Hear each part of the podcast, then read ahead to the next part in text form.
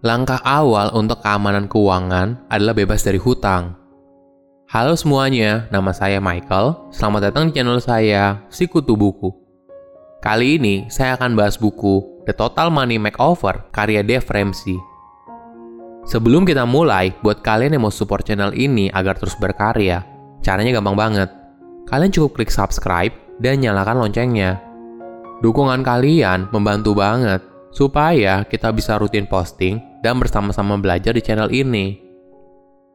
Buku ini membahas soal bagaimana mengatur keuangan pribadi langsung dari maestro keuangan Dave Ramsey. Lebih dari 25 tahun yang lalu, Dave berusaha keras untuk keluar dari kebangkrutan dan hutang jutaan dolar. Di bukunya, Dave tidak menawarkan cara cepat, tapi cara yang sudah terbukti untuk membantu kamu keluar dari hutang dan mencapai kesehatan keuangan.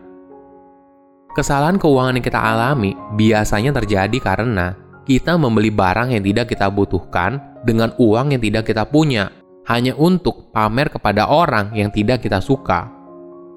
Dev menuliskan tujuh langkah untuk mencapai keuangan yang kamu impikan. Saya merangkumnya menjadi tiga hal penting dari buku ini. Pertama, mitos hutang dan dampaknya. Di buku ini ada data yang cukup mengagetkan 88% mahasiswa yang lulus kuliah sudah punya kartu kredit sebelum mereka bekerja. 60% orang Amerika tidak membayar tagihan kartu kredit mereka.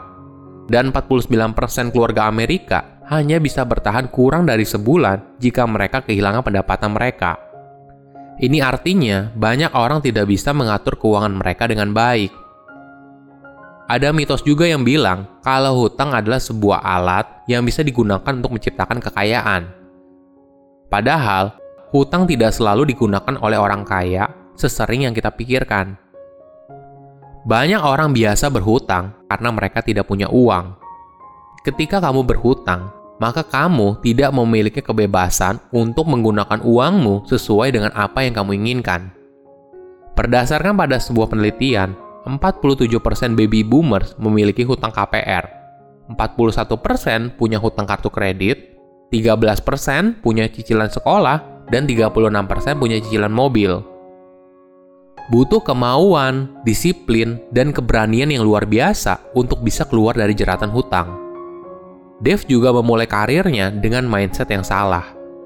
Saat awal belajar cara jualan properti, Dev selalu diajarkan kalau berhutang itu perlu untuk membeli atau memiliki sesuatu. Perlu untuk mulai bisnis, membeli rumah, membeli mobil, dan sebagainya. Tapi banyak orang lupa kalau hutang itu ibarat pedang bermata dua. Di satu sisi bisa menjadi alat yang sangat berguna, tapi di sisi lain bisa melukai kamu. Itulah sebabnya perlu kita pahami untuk melakukan manajemen risiko ketika berhutang. Saat itu, Dev lupa soal risiko ketika berhutang, hingga akhirnya bisnis propertinya bangkrut dan dia punya hutang yang besar. Kenyataan pahit ini membuat Dev sadar kalau selama ini yang dia pelajari soal hutang adalah hal yang salah dan sangat berbahaya. Dev juga membahas antara hubungan manusia dan hutang. Ketika uang dipinjamkan kepada saudara atau teman, maka akan tercipta hubungan master dan slave di mana si pemberi hutang memiliki kuasa yang lebih tinggi daripada si penerima hutang. Tentunya ini di kasus yang umum ya, tapi di kasus lain kita juga sering dengar kalau si penerima hutang justru lebih galak daripada si pemberi hutang. Oke, lanjut lagi ke pembahasan kita. Jika kamu ingin menolong saudara atau teman, berikan uang sebagai hadiah. Hal lain yang penting adalah jangan mau jadi jaminan ketika orang lain berhutang. Secara statistik, ketika seseorang membutuhkan penjamin saat berhutang, kemungkinan besar orang tersebut tidak akan membayar hutangnya. Intinya, kita harus menjaga agar tidak mencampurkan hubungan dan hutang. Jangan sampai hutang malah menghancurkan hubungan yang kamu punya dengan orang lain. Kedua, dana darurat wajib kamu miliki Langkah pertama yang harus kamu ambil untuk mulai keamanan keuangan adalah dana darurat. Ini adalah baby step yang harus dimulai. Ibaratnya gini, jika kamu mau makan seekor gajah, tentu saja kamu tidak akan berpikir untuk makan gajah itu sekaligus. pasti kamu berusaha untuk makan dari satu bagian ke bagian yang lain, sedikit demi sedikit. Sama halnya dengan keuangan pribadi. Kita tidak bisa mulai semua area secara bersamaan, tapi kita bisa mulai dengan dana darurat. Kenapa dana darurat merupakan hal yang sangat penting?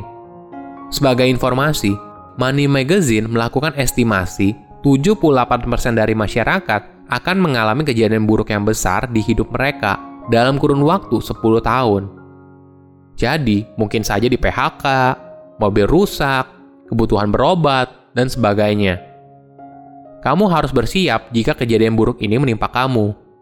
Idealnya, kamu harus memiliki dana darurat 3 hingga 6 kali pengeluaran rutinmu. Untuk menentukan apakah kamu harus menyisihkan 3 atau 6 bulan tergantung profil resiko pekerjaan kamu dan juga tanggungan yang kamu miliki.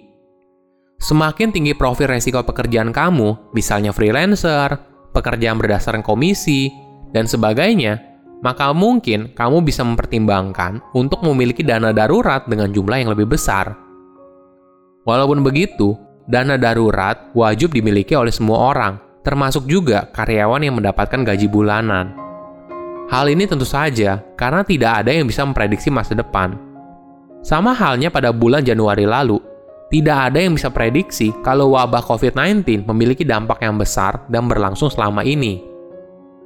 Tapi, jika kita tidak memiliki dana darurat, maka tentu saja hal ini akan membuat kita berhutang di kemudian hari.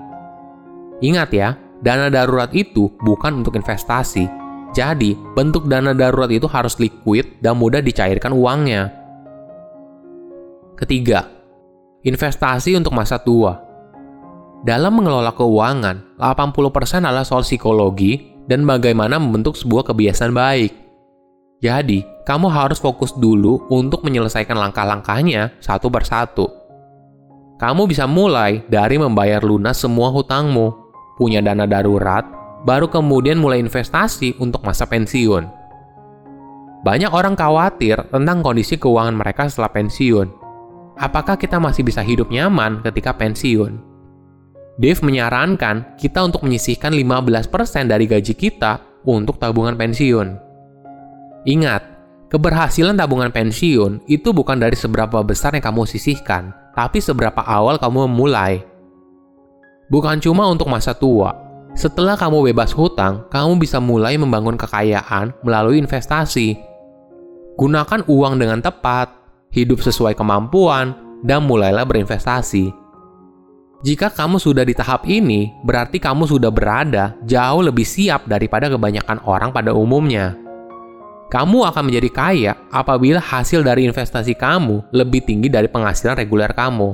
Artinya, uang yang bekerja untuk kamu, tidak peduli kamu bekerja atau tidak. Dave percaya uang bisa membantu kamu hidup dengan nyaman, tapi juga bisa digunakan untuk membantu orang lain.